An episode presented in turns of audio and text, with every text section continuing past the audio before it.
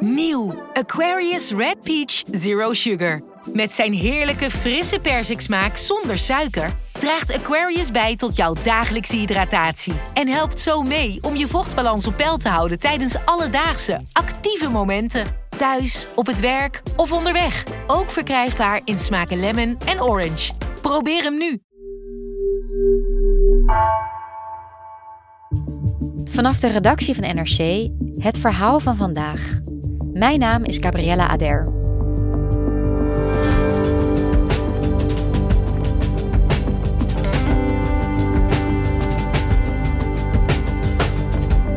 Liz Truss werd de kortzittende premier die het Verenigd Koninkrijk ooit heeft gehad. Gisteren kondigde ze haar vertrek aan.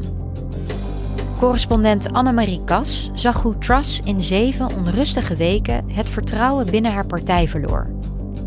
De grote vraag is: hoe nu verder?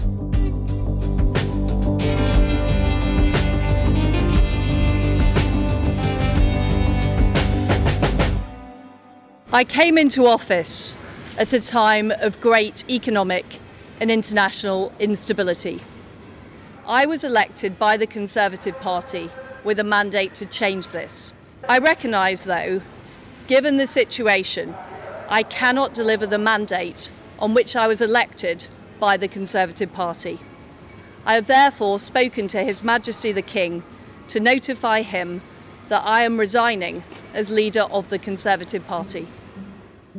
Annemarie, de vorige keer zat je bij ons in de podcast en toen hadden we het erover of Liz überhaupt de kerst al zou halen. Dat leek toen een hele gewaagde voorspelling als dat niet zou gebeuren. Alleen, ja, nu bleek het toch uiteindelijk nog veel sneller uh, te komen, dat einde.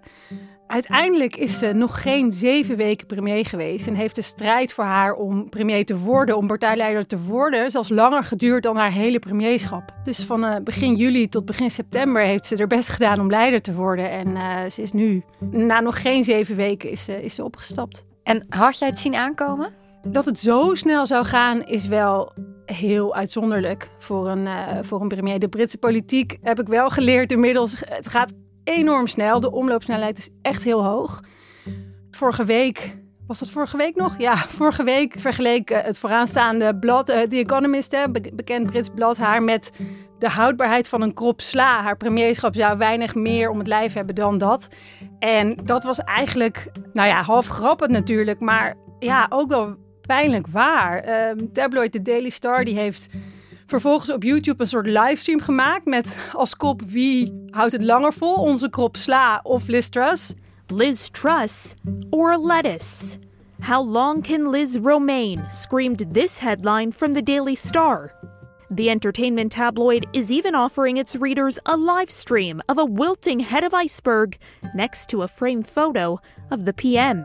En gisteren ja, meldden ze vol trots dat de krop sla heeft gewonnen.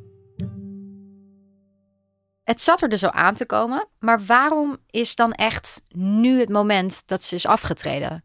Nou, de hele week rommelde het eigenlijk al. Alleen gisterochtend ja, druppelden eigenlijk de verklaringen van, van lagerhuisleden die niet meer het vertrouwen in haar hebben, publiekelijk naar buiten. Dus steeds meer Tories, steeds meer lagerhuisleden van de conservatieve partij maakten publiekelijk bekend dat het wat hun betreft einde verhaal was voor Trust. You know, I really shouldn't say this, but I hope all those people that put Liz Truss in number 10, I hope it was worth it because the damage they have done to our party is extraordinary. Nou, toen begin van de middag kwamen twee ja, eigenlijk cruciale figuren naar Downing Street. Eentje is Graham Brady, dat is ja, degene die ook bijvoorbeeld uh, verkiezingen regelt voor de partij. Die bepaalt hoe die regels verlopen. En de andere was vicepremier Therese Coffey. En toen wisten Britse media eigenlijk wel genoeg. Als twee van zulke belangrijke figuren tegelijk binnenkomen of met haar in overleg gaan, dan ja, is eigenlijk bijna zeker dat het einde verhaal is. Ja, het voelde een beetje alsof ze hier als een flits was en dan allerlei zware gebeurtenissen over zich heen kreeg. En nu weer weg is. Misschien kan je ons even meenemen in wat er allemaal is gebeurd in haar periode. Ja, zeker. Begin juli stapte Boris Johnson op. Misschien is het goed om daar te beginnen. En hij stapte op vanwege nou ja, een hele opeenvolging aan schandalen en, en steeds niet de waarheid spreken. De regels breken tijdens de lockdown, tijdens de coronapandemie natuurlijk. Feestje, bekende feestje. Precies, Partygate. En Truss was een van de kandidaten om hem op te volgen. En eigenlijk van begin af aan was ze niet de favoriet. En dat heeft er eigenlijk altijd opgebroken. De conservatieve partij bepaalt eigenlijk in twee stappen wie de partijleider wordt. En omdat ze uh, de meerderheid hebben, ook meteen de regeringsleider, dus de premier kiezen zij. En het was niet Truss, maar uh, Rishi Sunak, de oud-minister van Financiën, die binnen de fractie de meeste stemmen haalde.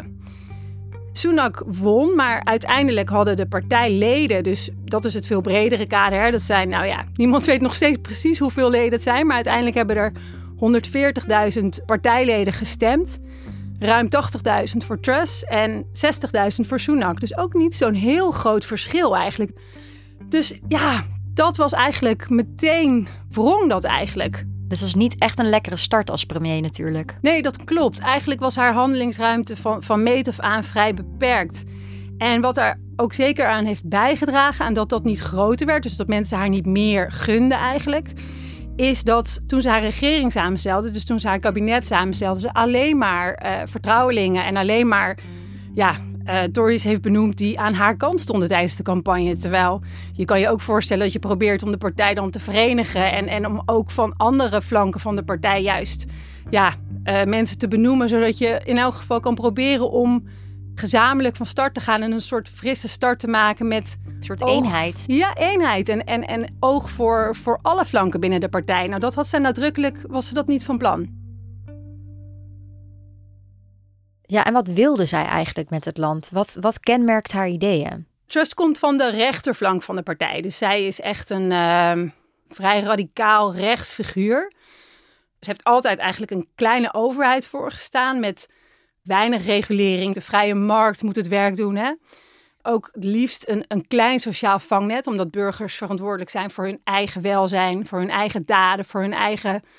Ja, alles eigenlijk. Ze zei ook: ik wil dat de Britten weer hun lot zelf in handen nemen. Dus iedereen is verantwoordelijk voor zijn eigen doen en laten. En dat in zulke moeilijke tijden. Ja, en vooral wat die economie betreft, hebben die ideeën haar eigenlijk opgebroken. Want in de campagne bleek al dat zij het niet zo heeft op de grote uh, instituties van het land. Zij schopt graag tegen de gevestigde orde, tegen, tegen instituten waarvan zij vindt dat ze de groei van het land tegenhouden, dat ze te orthodox denken eigenlijk.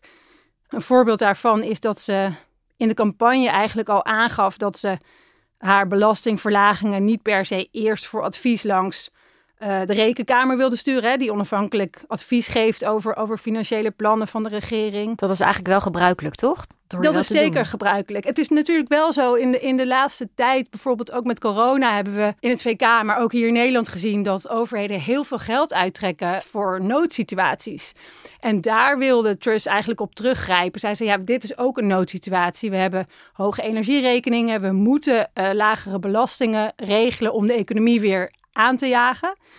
Alleen ze gaf zoveel geld uit op een onverantwoorde manier namens de overheid, dat daar toch wel heel veel onrust over ontstond. En dat ook de financiële markten eigenlijk begonnen te twijfelen van hoe betrouwbaar is deze figuur en hoe betrouwbaar zijn haar financiële plannen voor het, uh, voor het VK. Ja, want dat kan ik me nog herinneren. Als het gaat over Liz het ging altijd, of gaat altijd, over al die financiële perikelen, de belastingen, ehm, die, die vreemde plannen. Ja, haar grootste problemen ontstonden eigenlijk rond dat financiële beleid. Hè? Dus dat was halverwege september. Toen was ze net twee weken premier en zij en ehm, eh, haar toenmalige minister van Financiën, Kwasi Kwarten, kwamen met een plan dat bol stond van de belastingverlagingen. Precies wat zij twee altijd ja, voor hebben gestaan en waarvan zij dachten dat het de economie vooruit zou helpen. I can announce today that we will cut the basic rate of income tax to 19 pence in April 2023. This means that we will have one of the most competitive and pro-growth income tax systems in the world. Het punt was alleen dat zij op geen enkele manier verder echt uitlegde waar ze dan die lagere belastingen mee zouden compenseren. Want ja, minder inkomsten voor een overheid betekent vaak dat je ergens moet schappen. Ja. Alleen dat, dat deel ontbrak in de plannen. En dat leidde tot enorme onrust. Ook al omdat ze van tevoren daar een beetje geringschattend over deed. Hè, van die doorrekeningen zijn niet zo belangrijk. Dat gebrek aan ja, duidelijkheid eigenlijk over hun financiële plannen en over de dekking van die plannen zorgde voor heel veel onrust op de financiële markten. Het Britse pond daalde enorm, haalde een recordlaagte ten opzichte van de Amerikaanse dollar. Now the British pound has fallen to its lowest level ever against the US dollar. As the London markets opened, the pound's fall follows a frosty reception by the markets to the British government's announcement last week it will cut taxes and hugely increase the amount it borrows. Uiteindelijk liep het zo uit de hand dat zelfs de centrale bank van Engeland heeft moeten ingrijpen. En wat merkte je daar zelf om je heen van in, in, in het VK, van die onrust? Het concreetste was eigenlijk dat mensen op straat, Britten, elkaar gingen vragen over hun hypotheken. Want er zijn zelfs een, een paar dagen geweest dat banken en hypotheekverstrekkers tijdelijk hun aanbiedingen voor hypotheken hebben ingetrokken, omdat ze niet meer zeker wisten of zij zelf wel ja, die tegen die rentes hun, hun hypotheken konden verstrekken. Dus het gesprek van de dag was echt: hoe lang staat jouw hypotheek nog vast? En eh, moet je oversluiten of ga je een huis kopen? En hoe ga je dat dan doen? Dus dat heeft hele concrete gevolgen voor, voor de woningmarkt vooral. En er was ook wel veel te doen over de achterliggende gedachten van die plannen. Um, een van de meest symbolische maatregelen eigenlijk was het afschaffen van het hoogste belastingtarief voor inkomsten. Dus als je meer dan 145.000 pond verdient, die, die schijf werd afgeschaft. Wat natuurlijk heel veel geld is, waar alleen maar de rijke Britten van, van profiteren. Nou ja, van dat soort maatregelen dachten Britten eigenlijk, en ook opiniepeiling na peiling bleek jullie zijn losgezongen van de werkelijkheid. Je ziet toch dat mensen worstelen met, met hun inkomsten, met hun energierekeningen. Hoe kun je dit nu proberen door te drukken? Nou ja, dat bleek ook in het lagerhuis. Zelfs binnen hun eigen fractie bleek er geen steun voor die maatregel. Dus Truss heeft die maatregel moeten terugdraaien nog voordat die is ingevoerd. En ja, toen zag je eigenlijk hoe machtig die, die fractie is en hoe machtig eigenlijk de weerstand tegen haar is. Wat heeft ze toen gedaan? Wat was haar reactie daarop? Ja, om haar eigen positie te redden heeft ze eigenlijk een collega geslachtofferd. Eind vorige week heeft ze de minister van Financiën Kwarteng ontslagen. A whole pitch to the Tory party was I'm going to be a swashbuckling tax cutter. I'm going to interrupt because he, he's out. He's been sacked. So Kwasi Kwarteng, the Chancellor, I mean, he can only have been in with Liz Truss for a matter of 10, 15 minutes, if we understood the timing correctly. He's gone. En daarmee heeft ze haar eigen positie proberen te redden. Alleen tegelijk heeft haar dat natuurlijk meteen ook weer verzwakt. Want ze had inhoudelijk eigenlijk geen reden om hem te ontslaan, terwijl zij zelf inhoudelijk precies dezelfde standpunten heeft. Ja, wel, welk punt wilde ze maken door hem te ontslaan? Wat wilde ze laten zien? Ik denk dat ze heeft willen laten zien dat ze heeft geluisterd. Dus dat ze niet alleen heeft geluisterd naar de financiële markten, maar ook naar haar partij. Dat bleek ook wel, want ze heeft toen een, een opvolger aange, aangewezen die nou ja, van de andere flank is, zeg maar. En die ze anders echt nooit in het kabinet had benoemd, maar nu als een soort olijftak eigenlijk uh, hem orde op zaken heeft laten stellen. Jeremy Hunt is dat. Ze zei, ik heb geluisterd en ik heb gehoord uh, wat de boodschap is van de markt, maar ook van de, van de critici binnen de partij. Maar goed, dat heeft dus niet heel veel uitgehaald, dat opofferen van Kwarteng. Nee, ze heeft het daarna nog geen week zelf uitgehouden. En dat kwam eigenlijk ook omdat Jeremy Hunt, dus, dus die opvolger, binnen een paar dagen haar hele beleid uh, om heeft gegooid. Firstly, we will reverse almost all the tax measures announced in the growth plan three weeks ago that have not started parliamentary legislation. Nu zit het Verenigd Koninkrijk dus weer zonder een premier. Ja, wat gaan ze nu doen om weer een nieuwe leider naar zich toe te trekken? Ja, dat is natuurlijk een hele gênante aangelegenheid eigenlijk voor de conservatieve partij. Ze hebben gisteren wel aangekondigd dat ze vrij snel een nieuwe partijleider en premier willen installeren.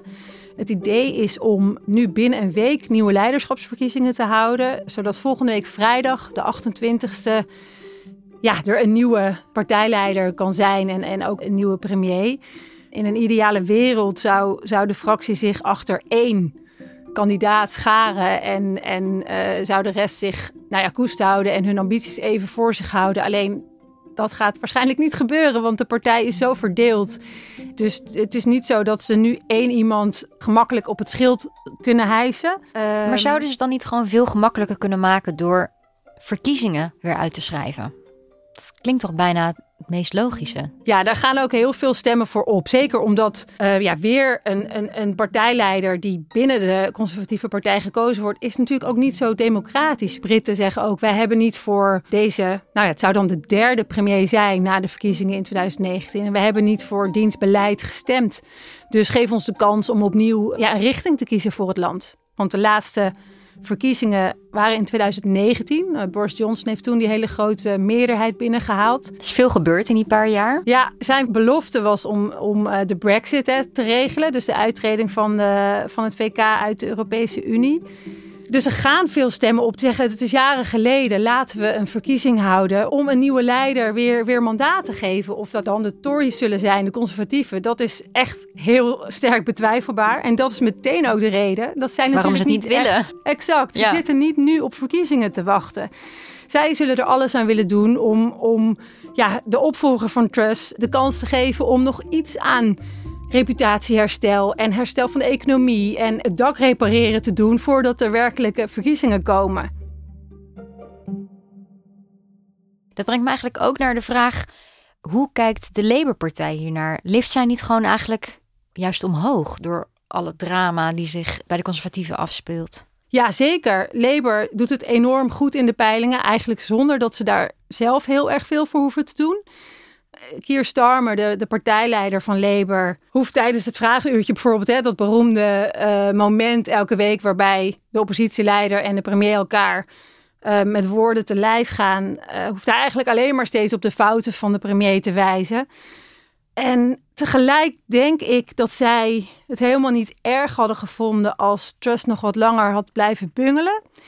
Omdat hoe langer zij zonder gezag bungelt, hoe gemakkelijker het voor hen natuurlijk is. Dat is ja, strategisch gezien voor hen natuurlijk heerlijk. Een premier zonder gezag die probeert op alle manieren het belang van haar partij te dienen, maar eigenlijk een kat in het nauw is. Het hangt ook heel erg van de opvolger af. Als, het, als de opvolger op een kundige manier.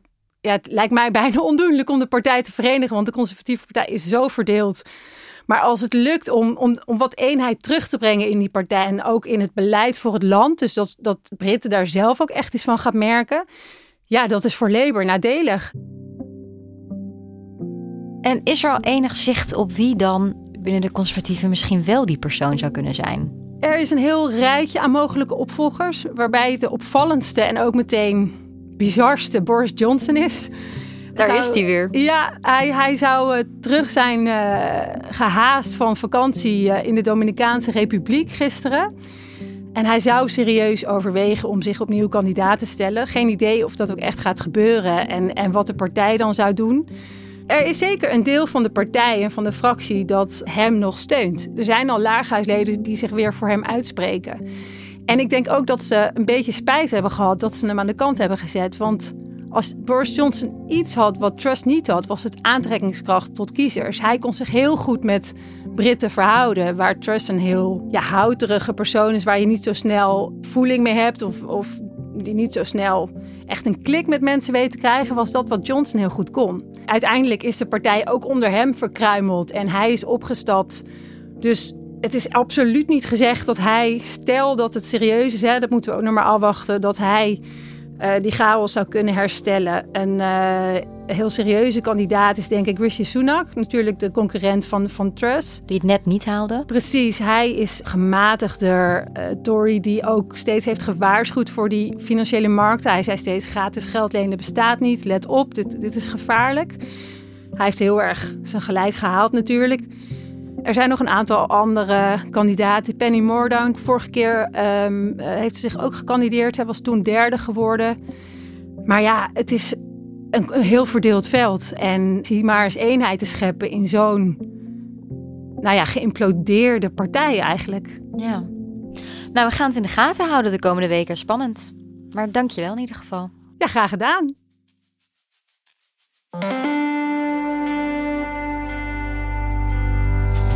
Je luisterde naar vandaag, een podcast van NRC. Eén verhaal, elke dag. Deze aflevering werd gemaakt door Anna Korterink, Nina van Hattem, Ignaat Schoot en Marco Raaphorst. Dit was vandaag, maandag weer.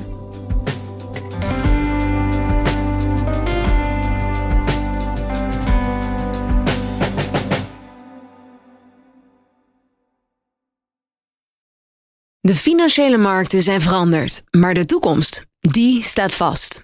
We zijn in transitie naar een klimaatneutrale economie. Dit biedt een van de grootste investeringskansen van onze generatie. Een kans voor u om mee te groeien met de pioniers van morgen. Meer weten? Ga naar carbonequity.com. Carbon Equity. Do good by investing better.